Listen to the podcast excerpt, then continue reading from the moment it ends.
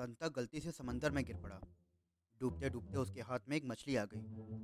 उसने उसे उठाकर पूरी ताकत से बाहर फेंक दिया और कहा कि, ओए जा, कम से कम तू तो अपनी जान बचा ले।